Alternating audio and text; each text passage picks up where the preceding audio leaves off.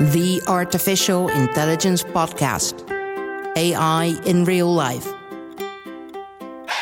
I grew up the daughter of two engineers. Whenever something was broken, we would take it apart and fix it. And whenever something wasn't broken, we would take it apart anyway. You see, I like things I don't understand at first sight. I like prying them open to stare at their insides until I can see each individual puzzle piece and figure out how they work together. I'm not an artist or a philosopher or a legislator. I'll happily leave the big questions of our time to them. But the what happens if I press this button or the what's underneath this moving lid questions, I'm fascinated by those. Where is AI already happening around us? What does it do? How is it made? How does it work? How does it affect those working with it? My name is Lia Wang, and supported by the AI experts at Microsoft, I'll dive into these questions and the impact of the answers on you and me. What changes will we get to see, perhaps as early as tomorrow? I can't wait to start exploring, and I hope you'll join me on this journey. The strategy department of EY has collaborated with Microsoft on an extensive report surveying 277 companies across 15 European countries to create a comprehensive view on the current state of AI. Conclusion we're on the threshold of something big. Or, like Thomas Muller, partner at EY and co founder of their digital strategy department, puts it, we can't even imagine the things that are coming to us in the next three to five years. He's here with me today to talk about what stuck with him through almost 300 conversations with AI business leaders. Tell me, where did this start for you? This journey towards digital, this journey towards artificial intelligence? It started, I think, for me, as it probably started with a lot of other people. That uh, I think digital obviously has been around for for, for some time. Yeah. Although I, I have to say that that um, if we go a couple of years back on digital, mm-hmm. uh, I did uh, I did some work on on trying to uh, get a little bit deeper on understanding or in understanding how companies in the Nordics were working with digital transformation. So when you say AI, what what does that mean to you? How do you define artificial intelligence? Definitely, there is an element of uh, of working with uh, with data sets that are much much uh, more extensive than what the human uh, brain and capacity can uh, can basically has the, has the capability to to to, uh, to use um, just via you know functions of the human brain. So so it taps into wider, bigger, bigger data sets. It has the the, the, the learning element of being able to process it uh, obviously extremely quickly. It can combine data sets uh, from different places, obviously via cloud computing.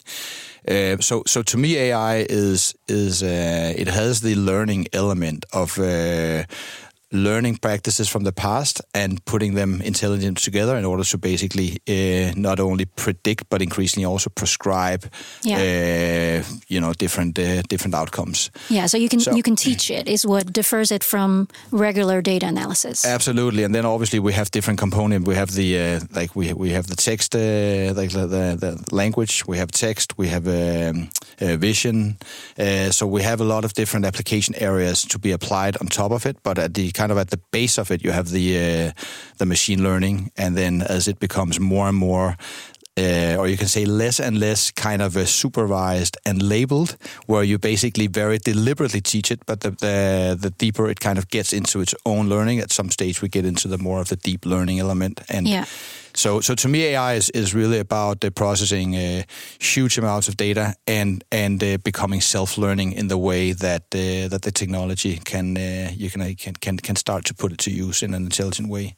Exactly. So we're moving from teaching it by telling the machine this is right, this is wrong, to even giving the machine just a lake of data and telling it, you know, you find the patterns in it. Yeah, is that right? I, yeah, I think ultimately that is where uh, I think if you talk to people that are much more scientific in this uh, area than I am, uh, then they will be able to to speak a lot more intelligent to that. But I think that that for sure we will be moving into that direction. I still think there is a lot of basic uh, AI kind of foundation to be created from just teaching it and labeling the data and getting the right data into the right place, you know, uh, rinsing it and uh, getting the quality. It's a little, still a little bit about if you don't have the data and if you don't have the, the, the data in the right quality, the outcome obviously is uh, is influenced by that. So Yeah. we're still at the very early steps or stages of this, but it will ultimately be about uh, unstructured data that is unsupervised and basically able to do learning on its own. Yeah, Yeah. for sure. Yeah, like a really smart kid instead of kind of a dumb kid. Uh, that that is that is uh, that is that is one one way of putting it. I think that that uh, depends a little bit how we define the smart and the dumb kid here, but but but uh, yeah, no, I think that the that the ability to apply different uh, senses is also an until like it's also a kind of a, an interesting point that you're making there. Um, I think that what we will for sure are not very advanced in yet as kind of in the in the way that technology has uh, uh, the technology has emerged is the way that we apply you can say uh, behavioral science and human understanding and uh, like the, the, the understanding of human behavior, emotional intelligence, things like that, that we put that into use. Right now, we're still very at a very technical stage. At least that, that's how I kind of see it. And also the companies that we've been interviewing and that have given us input to the study that we've done. Um, they are they are very much at a state where it's quite technical, but the application of the human element of really making sure that we also teach the algorithms to perform in a way that is conducive to you can say to human behavior so the way that we interact with it i think that's an element that will be kind of added as we go along Yeah. so a little bit talking back about the you know the smart and the dumb kid. I think the multitude of you know of um, different elements that we put into play to make it really work. Uh, different, you can say, intelligences Yeah. will, will is also something that that will be necessary to really get a technology that is that is beneficial to us in all of the different situations where we need it. Right. We have the responsibility to raise all these children in the right way. Yeah, yeah, yeah. You can say that exactly. So, you talked about this study you've been doing. Can you tell me a little bit more about what was the objective of it? The objective was uh, so the study was uh, was commissioned by Microsoft. Uh, clearly, they uh, they have an interest in in in helping uh, enterprises and business out there in transform and become uh, you know better at what they do and to basically ena- enable them in that in that transformation. So so they asked us. I'm from EY. They asked us to uh, to to to provide a better understanding of what companies are actually doing to get uh, drive value from uh, from AI. And this has to do with first of all, how do they, you know, what what kind of conversation is currently taking place? How are companies even dealing with this topic or this uh, technology? How are they putting it into play? Is it a is it an executive agenda?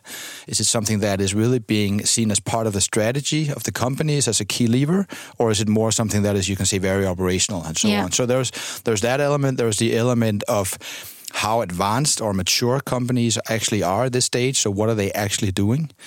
There is definitely the element of where do these companies see uh, the future benefits from AI? So where are they starting to put it to use, but also where are they expecting it to provide value in the uh, in the future? Yeah.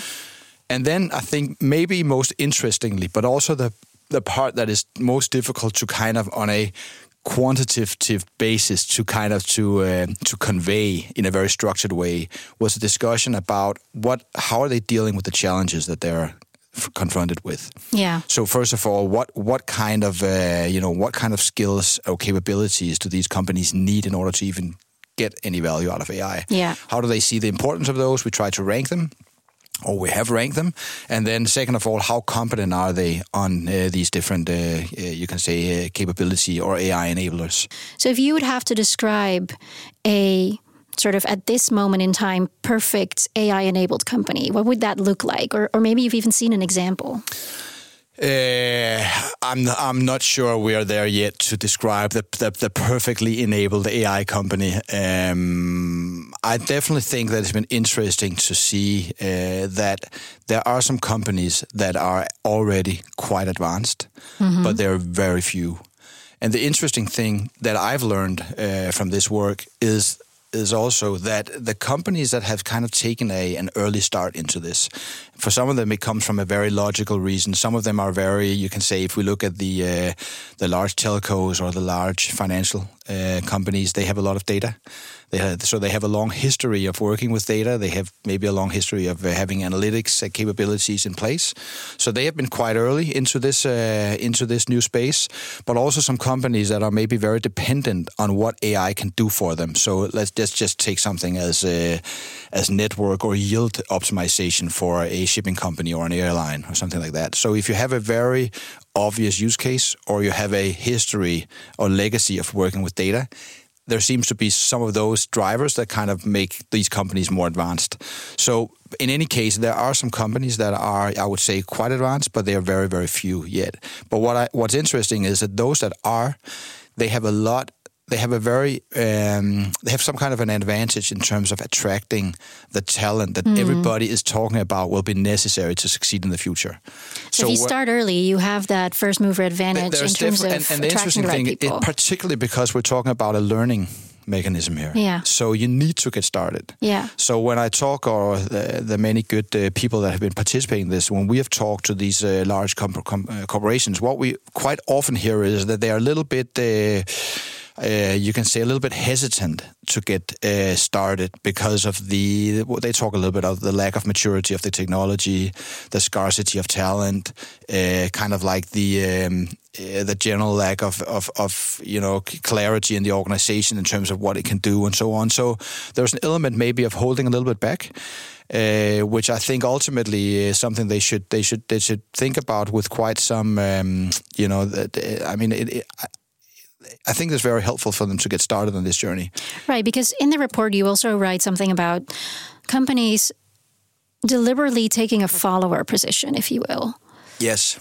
Would you think that's smart in some cases or not smart or or what's what's I will leave it to the company to, to conclude. I think there are a lot of elements that come into into play when when when uh, when kind of making a decision like this. Obviously, there is the uh, there's the financials in terms of the investment that goes into it uh, the organizational focus that is required. Uh, don't know some of these companies may be in different kind of uh, you know they may may have different kind of priorities. So I don't want to I don't want to just basically generalize, but I definitely think that there is an interest in learning again from some of the more advanced companies about what they're doing and what they're finding. Yeah, and we're we're seeing companies out there that have hundreds of data scientists coming from the best schools and the best universities, and some of them coming from you know from MIT or the American West Coast, and and uh, and these are companies that don't have a necessary like like any other advantage apart from just having built this community and this density. And if I'm hearing you, that advantage or, or what you need to do as a company is is also about setting a bar, setting an ambition, so you can attract people who share that ambition.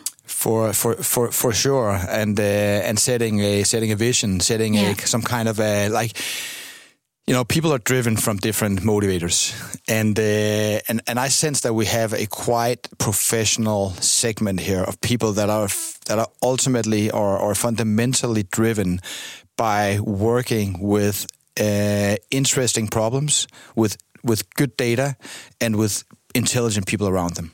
So what really surprised me is that some of the co- these companies that are pretty advanced are companies that you would expect, like in telco or in media, or but there are also definitely cases of companies that you, I mean, that I at least wouldn't necessarily associate with being super advanced or super data driven or you know all that. Yes. Um, can you can you talk a little bit more about those? Like what drives those traditional companies, if you will, and what enables them to take that step? Yeah, so um, and maybe you can give an example of a, of a no, but I think an, an, industry that has surprised me a little bit of being, uh, you can say, at least for some of the companies in that industry that we have talked to, that are seeing some, you know, this is this is of course it's about seeing uh, business opportunities, but it's also about responding to potential threats. I think disruption is a somewhat of a of a popular term in this uh, in the in, in this space, but but it's also about how do you kind of prepare yourself for for the the blind angles that you might have in your business, and some of them are pointing to the fact that uh, all right, so with with AI what is ultimately potential like what, what what could potentially happen so so some of them are talking about the fact that competition in the future could be coming from the internal side meaning from peers in their industry that are putting ai to use into computational science so if we take life science or, or pharma, for an example, right? There you have a company that, as you said, has legacy, has a way of doing things, have thousands of scientists on board who are used to working in a certain way. How does it start? What happens um, until we get to this point where they're starting to think about business model innovation and real threats from outside Yeah. and inside and, and actually acting on it. Yeah, it's it's it's really difficult. I think it's uh, this is what we've been talking about for a long time of of how you know a certain industry or a certain company has a tendency to be a little bit blind towards what's coming, uh, you know, from from from the outside. But is it typically does it typically start um, from the bottom? Like, are there salespeople who suddenly get signals from the market, or does it start at C-level? Like, how how does that work? That it journey? clearly it, it clear, at least when we look at the data uh, it uh, from and this is a this is a data set that is uh, constitutes of 277 companies across Europe 15 markets in Europe what we're seeing is it, it probably starts a little bit from the bottom up, meaning you know very exploratively uh, these uh, this technology in, in whatever ways uh, we we can talk about it is put to use in different situations. Some of them very internal. Uh, it's there's clearly a tendency to put AI to use internally for machine learning to use internally first uh, before you start to apply it kind of in more externally faced uh, functions.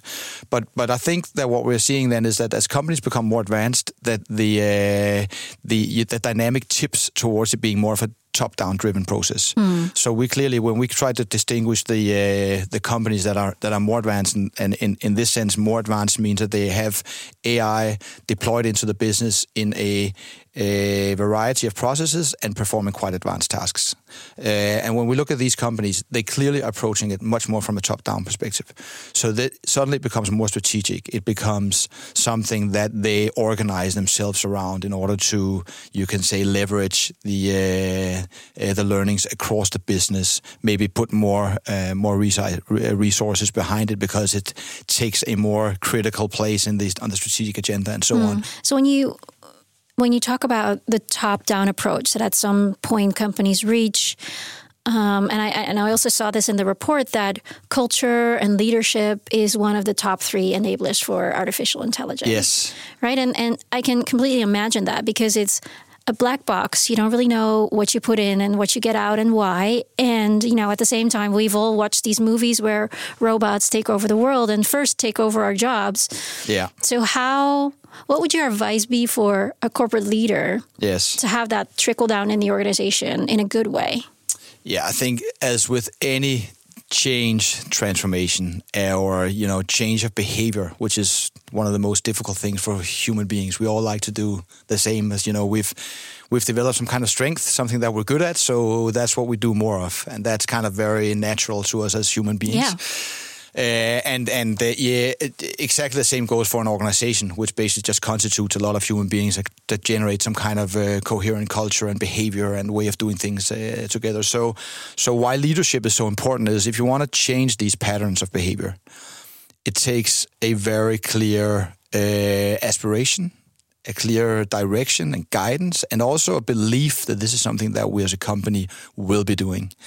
So, so you, so back to you know my my my guidance. Uh, if that was the question, what would I, how would I advise these companies? It would definitely be that the, that the, that the uh, the corporate leadership or the executive leadership has a clear kind of aspiration of where the where you know where we're putting this to use. Also because that, as you mentioned, of course there is the element of how does it uh, provide a risk to my current job. So so there there is this element of uh, of really speaking to how AI can augment the human uh, skill and the human behavior, but it's not easy. So it takes a lot of uh, it takes a lot of uh, you can say. Um, uh, articulation, understanding, uh, convincing, uh, uh, in order to, for people to really accept it. So more excitement about the opportunities than fear Yeah. for what it might be taking away.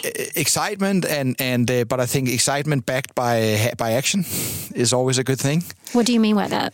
No, I mean, it, I mean, obviously, uh, that if you talk about this as a corporate leader, everybody will be will be asking. So, what does it mean? So, you know, what does it mean in terms of the resources we put behind it? What does it mean in terms of the things that we start up in this area, the way that we work with it?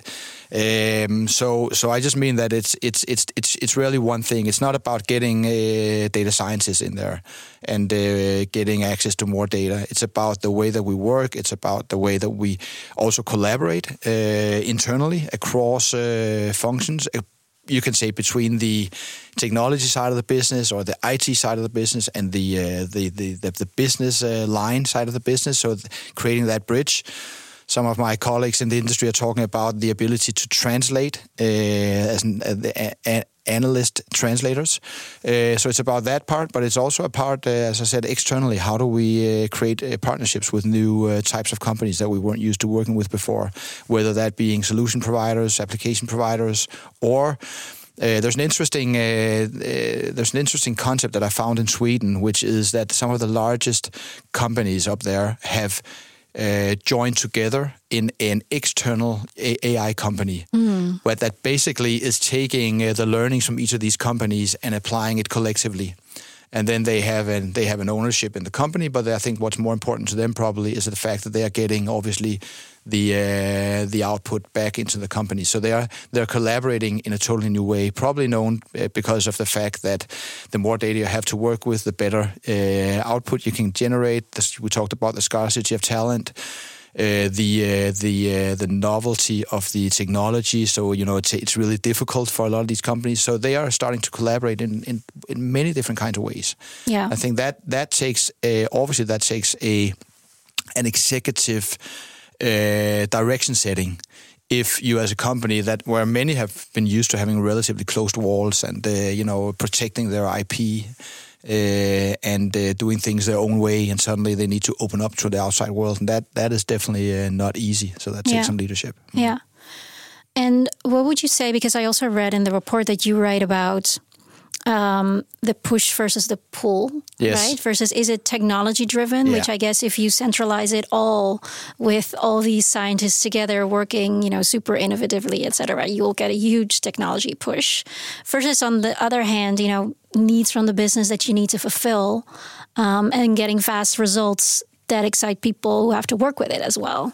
What would you say is the balance between those two? It, exactly as you say, it's a balance it's uh, and I think another another one of those very consistent inputs that we received from the companies was that the people that they were actually almost mostly uh, dependent on were these people, they, these hybrid profiles that understand the business really well to understand where uh, where do we see this technology add value, whether that is from an optimization point of view, whether that's from a customer, uh, you can say uh, offering point of view, and so on, and then bridging it to what's what's actually possible. Because it's not just about coming up with wild dreams it's also about applying it into some kind of uh, an understanding of what technology can do. So and and I, I, heard from a lot of them that the profiles that they find actually most uh, capable for this role typically come with a kind of a technical IT background. Hmm. seems somehow easier to uh, to then learn the business side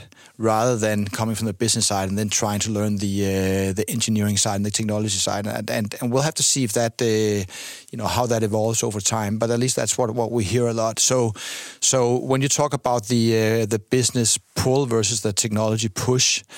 Uh, very clearly, it it is becoming a combination of the two. Now, again, the more advanced companies they say that it's more about the business pull. Mm-hmm. Now, I think a little bit uh, probably uh, with the notion that the technology is starting to be something that they understand. So now it's about where do we put it into play in the business. Yeah. Uh, so a little bit depending on where you are, but I think ultimately it will be even on a very kind of a specific level as AI is put into use in specific use cases, in specific functions, you'll always be having the need for this kind of a translation mechanism. Yeah. Where you where you basically um, uh, make sure to really understand what the problem that you're trying to solve is right. as the fundamental starting point. You know? Right. And if I'm hearing you correctly, you can only get that understanding once the business, at least at a fundamental level, understands the technology as well. Yes. Yeah, there's there's there's there's going to be a massive uh, educational journey for all of us in Yeah, terms of uh, starting to understand what the, what this can do, and and as we know, nothing is better in uh, in conveying that than the practical example. So the more we start to see use cases, I mean, what the way that the, you know from my um, experience in uh, as a business advisor, I think it's very clear that what what it, it is a little bit of uh, like a hockey stick effect that uh, there's a lot of talk but it's not until these use cases really start to work in industries typically where companies are so they're seeing competitors doing something and as soon as somebody's making it work everybody is following quickly Thank you so much.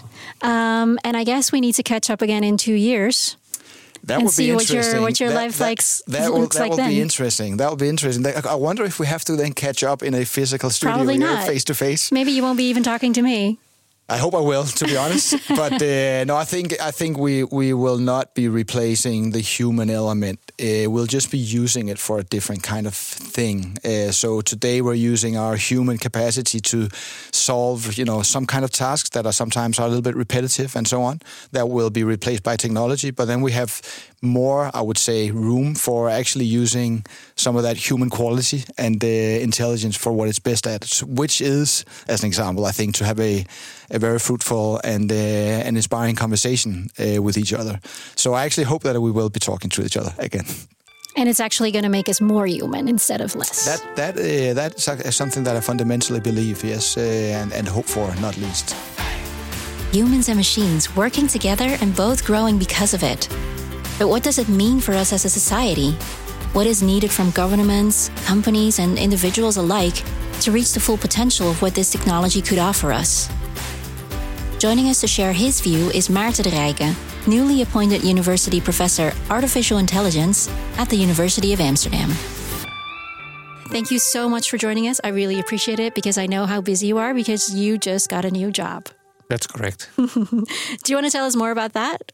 Okay, so I have uh, two new jobs actually. So one is uh, now what's called a university professor of uh, AI and IR, artificial intelligence and information retrieval. So that's all about uh, what we do with machine learning and other AI techniques to um, help improve uh, search engines, recommender systems, conversational agents.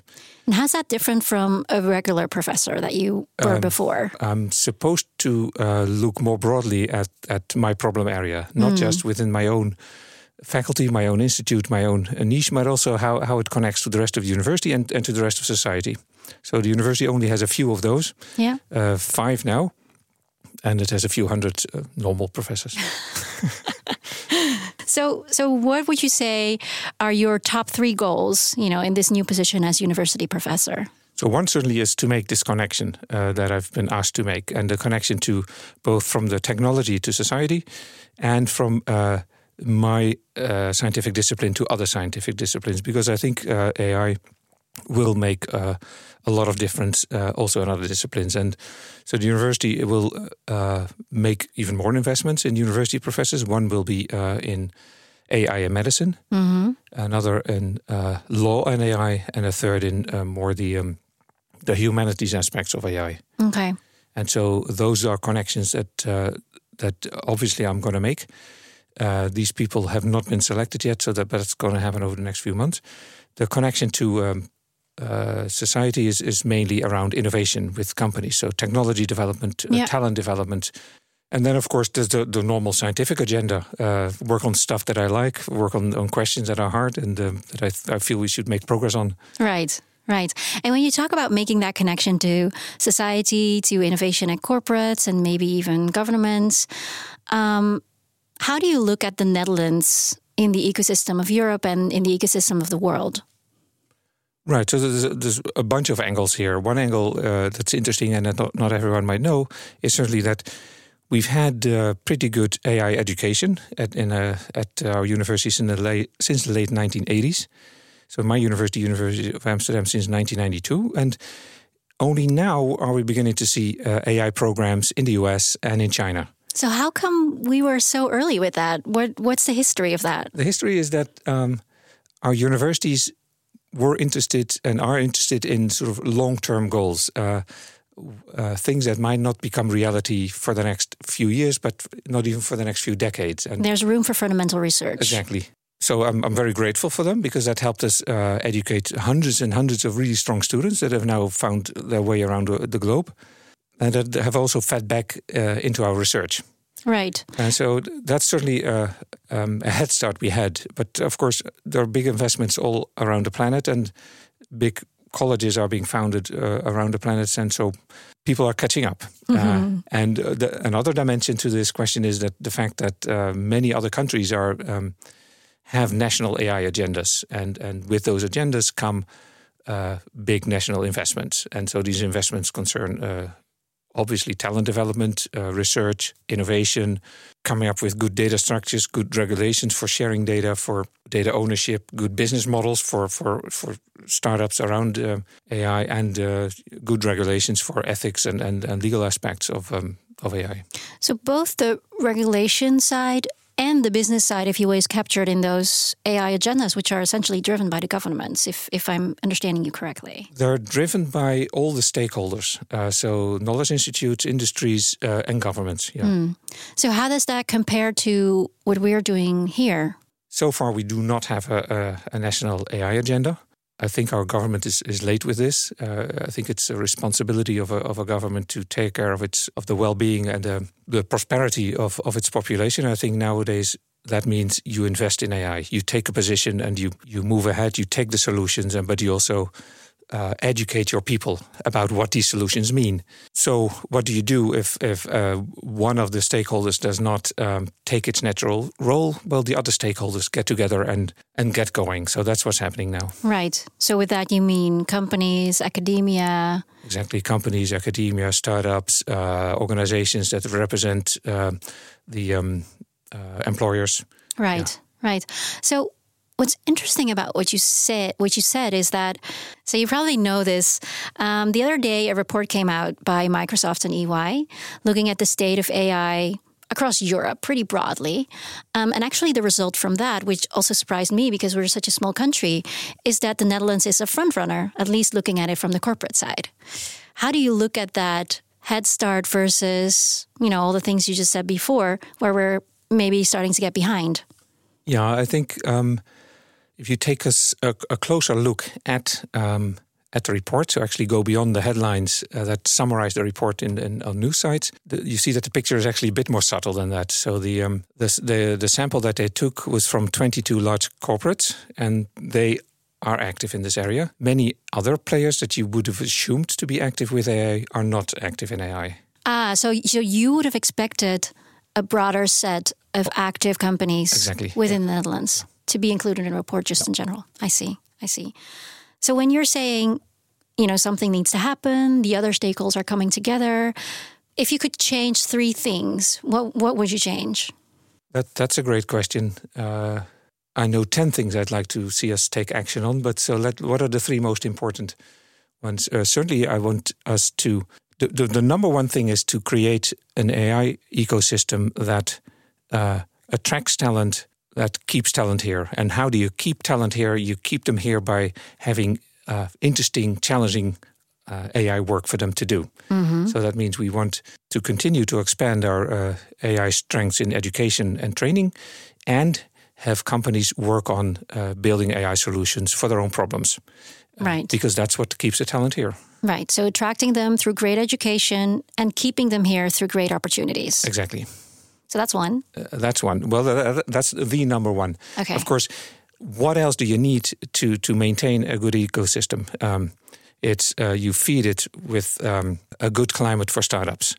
So because those are other opportunities for great talent to mm. to hang on. You feed it with a government that itself employs AI for its own problems. And we have many problems that are typically owned by a government. Think of uh, overcrowded cities, uh, a city here that um, is increasingly uh, segmented. Right, because we have uh, rents going up insanely in some parts, driving out people to other parts. Right. Wherever we have these difficult decision-making problems, I believe we should put AI to work to help us make better decisions. Right.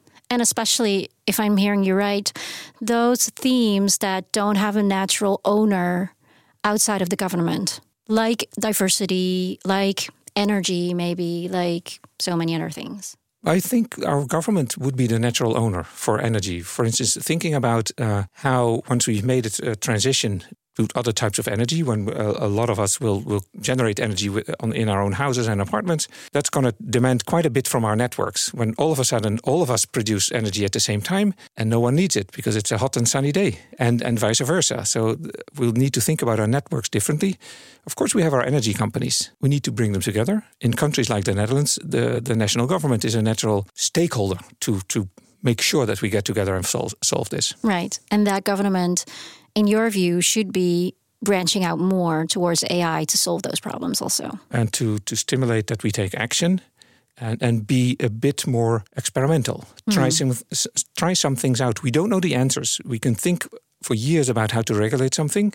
We could also just try out a few things. Right. And then hit the brakes when we think this is not going the right direction. Right. Very agile. Yeah. And the third? Um, the third, let's see, we had to build the ecosystem that has education and research and uh, innovation, interaction between knowledge institutes and companies.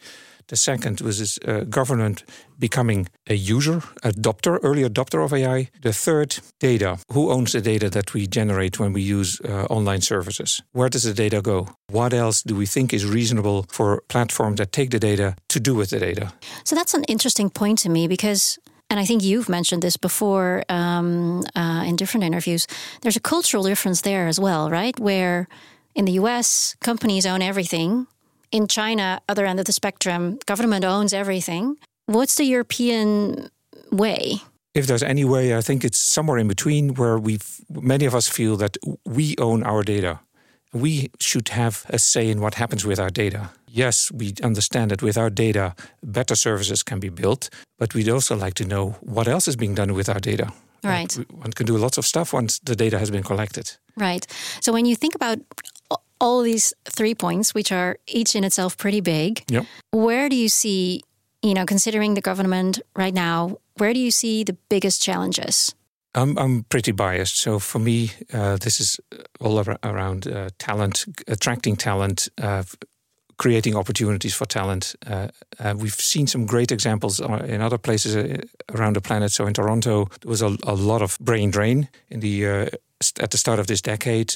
Governments, knowledge institutes, companies got together to do something about this, and that acted like a flywheel. Mm. It, it brought Positive back cycle. Exactly, it, it brought back talent. That talent, in turn, became so attractive to other companies and organizations that they decided to also come to Toronto, start a lab, start activities. And so things evolved pretty fast once that happened. And then, of course, once this happens, once there's so much activity, you have to force those, uh, you have to face, sorry, face those other issues like data. Who owns the data? How do you put all this talent to work, not just for commercial reasons, but also perhaps for societal reasons? Right, right. So it starts with getting the people in and keeping the people here. Yep. And once you scale, if you will, you have to figure out all those other things as well. Yeah. So, how did Toronto do that, and how can we learn from that and translate that to you know our little tiny country? Well, they got together. Uh, they uh, with multiple stakeholders from uh, from industry. The um, the urban myth is that uh, one particular banker felt so strongly about this that he started uh, running around his network of other bankers and told them, "You have to invest in AI. You have to support attracting wow. talent. And this then actually happened. Of course, this doesn't happen by itself. I mean, you often get people putting in money when the government supports this to some degree. Right. And and so that's what happened. That's what got things going. And now what you have is whenever there's a big opening of a new AI lab in Canada, the prime minister shows up and cuts the ribbon. Right. So part of it is stakeholders working together. Yep. Part of it is the government signaling that it's important, the same yeah, way that in, yeah, incentivizing this. Yeah, exactly. The same way that Merkel and Macron stood up and said, you know, AI, AI number one priority. Yep. How big of a part is of it is money? It, it is a part. It does help, but um, what's also incredibly important is to show that you have a strategy, to show that you have a plan, to show that you you have an idea about where we are going. So vision, vision, vision matters. Yeah, vision matters because if you have a vision, then other parties know how to act. If you don't have a vision, they'll go somewhere else because there they do have a vision and there is a road ahead. You might not agree with it, but at least there's a road ahead that you can buy into or not. So, what's the vision? What do you think the vision should be? Well, we mentioned these uh, these three big agenda items before, uh, right? So ecosystem building, talent. What were the other two? Data. Data And, and, being the more government. experimental. uh, exactly the government itself um, becoming an early adopter training everyone in society at some level should also be done so jobs will change jobs will disappear new jobs i'm sure will come uh, what are those jobs going to be like Who's de- who defines them uh, can we help people migrate from from jobs from current jobs to new jobs and so that's that requires that we educate everyone. Uh, there's a great example in Finland. There's an open course uh, on AI put together by three universities. It's freely accessible to everyone. It tells you about the basics of AI, not just the technology, but also the impact, also the, the ethics, also possible future scenarios. We're translating that into Dutch. It will launch it in a few weeks. That that serves one part of the population, I hope, and um, Interestingly, uh, someone mailed me the other day saying, I have two kids, six and eight years old. I feel I need to tell them about AI. What do I tell them? Where do I begin? I don't really have the answer. I want to have an answer. I think we, we together should come up with answers because these are this is a generation that will grow up with AI. So how do we prepare them for that? Is something how- we need to and think also, about. how do we tell them why they're seeing what they're seeing on TV, in the news, on the radio? Uh, Mm. this is an algorithm offering them stuff. Why do they get this? What does it mean? What does it mean when your t- phone talks back to you? What is what is- what's being done? yeah, who's data behind the screen? Exactly. Yeah. And so that's not an easy story to tell, uh, and I'm sure we'll need to revise it once we have one. Uh, but I think we need we need to come up with a story there. Right. So that's that's another important part. So say say we get all that right, right? Say we find our story, say we build the ecosystem, the government is experimental and an early adopter of AI and we have the data management and structure under control. Where are we going to be in 3 to 5 years from now? What's going to be different? Interesting question. Uh, I don't have enough training material to do a good prediction, but right. But where are we going to be? Um, so I think what we'll see is that this technology that is so central for, for I think for companies for their strategy, I think for for governments and their strategy, will own it. Will know what we do. Will know what that machinery is. Will know how to make better decisions with the output of that technology. And, and so that doesn't mean we blindly follow what the technology says. We know how to deal with what it says. If we have a, a support system, say, for making legal decisions, that doesn't mean that the support system will tell you uh, guilty and, and done. No, it will give uh, a certain recommendation, and we um, our people are trained, retrained, not just listen blindly to this, but to interpret it in their decision-making process and make better decisions. I hope we're, th- we're there, making better decisions on, on all the problems that matter to us with this new technology in a couple of years. Right. A whole new set of roles between man and machine. Yeah, so that's where we're heading, some sort of hybrid intelligence. So not just listening to machines, not just listening to people, but to mixtures of the two. In a transparent way. in a transparent way. And we know from various settings that the decisions that these hybrid teams make are different from the decisions that just a machine makes or just a human decider makes. So, what kind of interesting interesting examples can you give? You know, that maybe surprised you in the difference between hybrid teams and regular teams. The first one that comes to mind now is uh, is unfortunately only from games. Uh, so chess and and Go, where strategies and decisions uh, made by mixed teams are completely new. We've never seen them before. So and they're better than what a human alone does or what a machine alone does. So they're actually inventing Exactly together. together. Yeah. Thank you so much, Maarten de Rijke, newly instated University Professor Artificial Intelligence from the University of Amsterdam. It was an honor having you here, um, and I'm sure we'll see more of you in the future. Thanks. It was great being here. The OG AI Artificial intelligence isn't something futuristic. The question of whether and how a human can create an artificial being has preoccupied rabbis since Talmudic time. A story that has inspired generations of artists, filmmakers, and writers. And at the center of the Golem legend is the human desire to create, together with a range of themes including creativity, control, power, and salvation.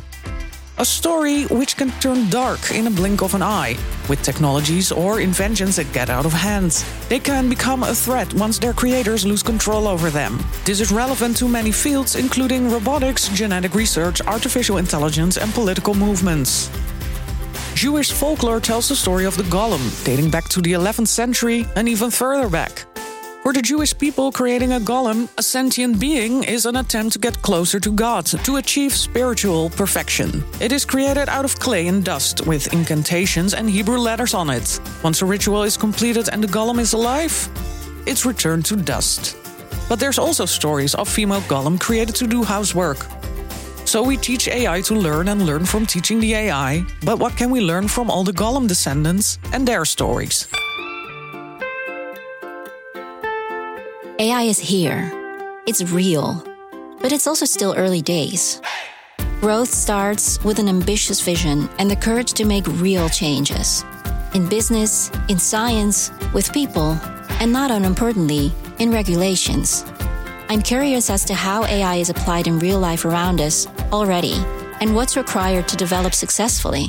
Join me as I meet the people teaching and learning from artificial intelligence, perhaps closer to you than you think. You can find me at bnr.nl slash AI podcast or on your favorite podcast app.